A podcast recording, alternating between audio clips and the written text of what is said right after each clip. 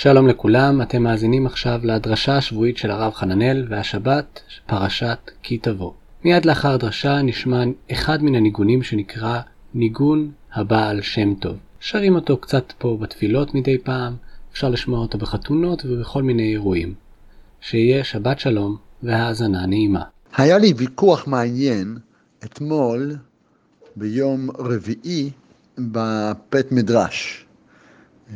בחודש אלול אה, החלטתי לעבור מללמד גמרא, ללמוד ביחד הלכות תשובה של הרמב"ם, שאני נורא לא מתחבר להלכות תשובה של הרמב"ם. באופן כללי יש לי בעיה עם הרמב"ם. עכשיו, בפרק ב' יש את ההלכות של הרמב"ם, מתי הוא מתחיל לדבר על מה זה תשובה גמורה. והוא הולך בעקבות הגמרא, שאומרת, אה, שמדבר לפחות, מציג מודל של תשובה שצריך, אחרי שבן אדם חטא, על מנת לעשות תשובה גמורה, זה קורה כאשר אתה משחזר אותו המצב.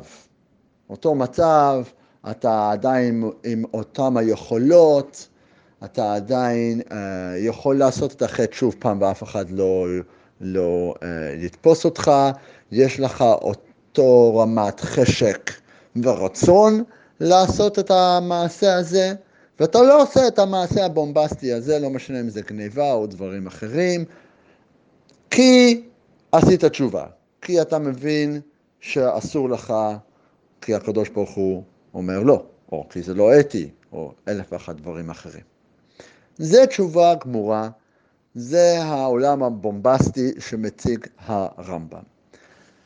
והיה לי ויכוח עם אה, חלק מהמשתתפים, האם זה מודל של תשובה, או שבשביל הרבה מאיתנו אולי יותר שייך לדבר על תשובה שמתייחסת לעבודה על המידות.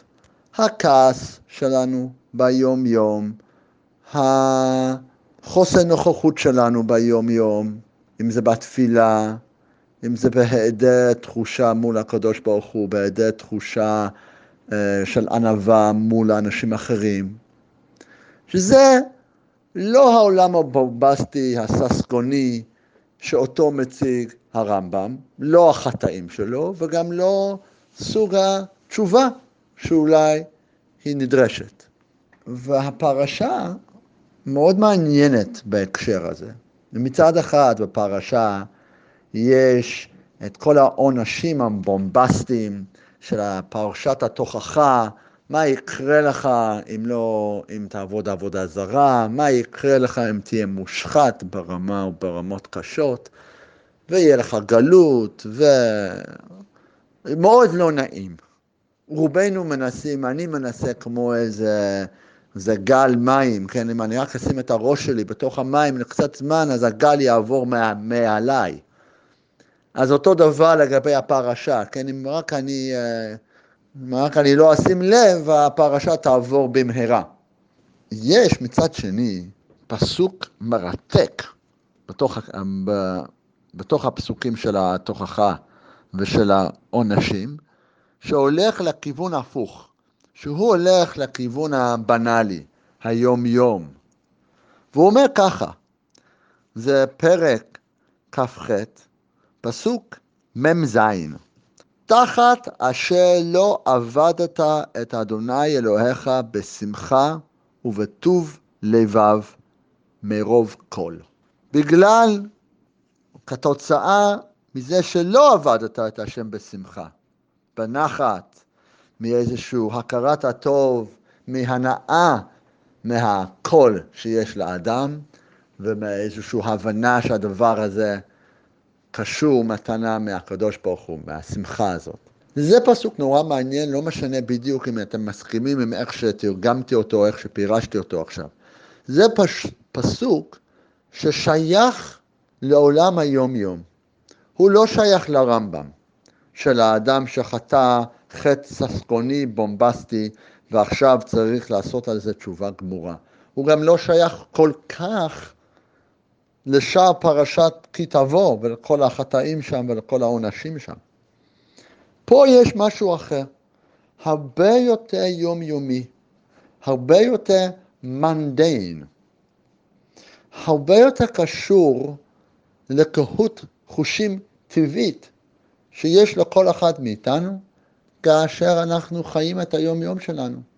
משפחה, לימודים, עבודה.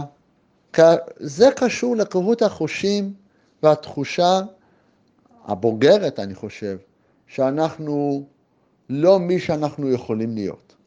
אה, אני מאוד אוהב את הספר The Screw Tape Letters של אה, C.S. לואיס, ולכן אני אוהב לצטט דברים משם.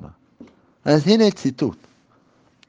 Indeed, the safest road to hell is the gradual one, the gentle slope, soft underfoot, without sudden turnings, without milestones, without signposts. הדרך הכי פתוחה לגיהנום היא הדרך ההולך עם הזמן, האיטית, לא הדרך שיש לו פי, uh, פניות חדות, אלא הדרך בלי תמרורים, בלי אזהרות, בלי לשים לב, הדרך הנעימה, האיטית, קהות החושים. אני חושב באופן אישי שזה האתגר שלנו, שיהיה חודש משמעותי של אלול ושבת שלום.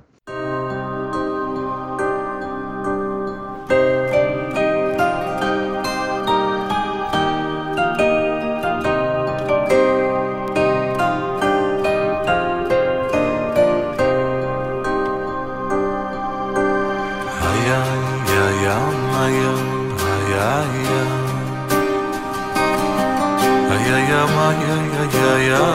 yeah, yeah, yeah, yeah.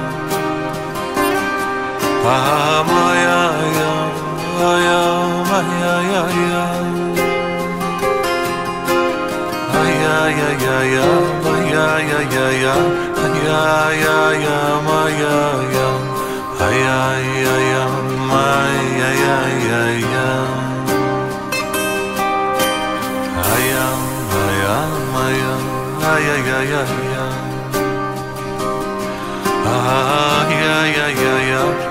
Ay ay ay ay ay Ay ay ay ay ay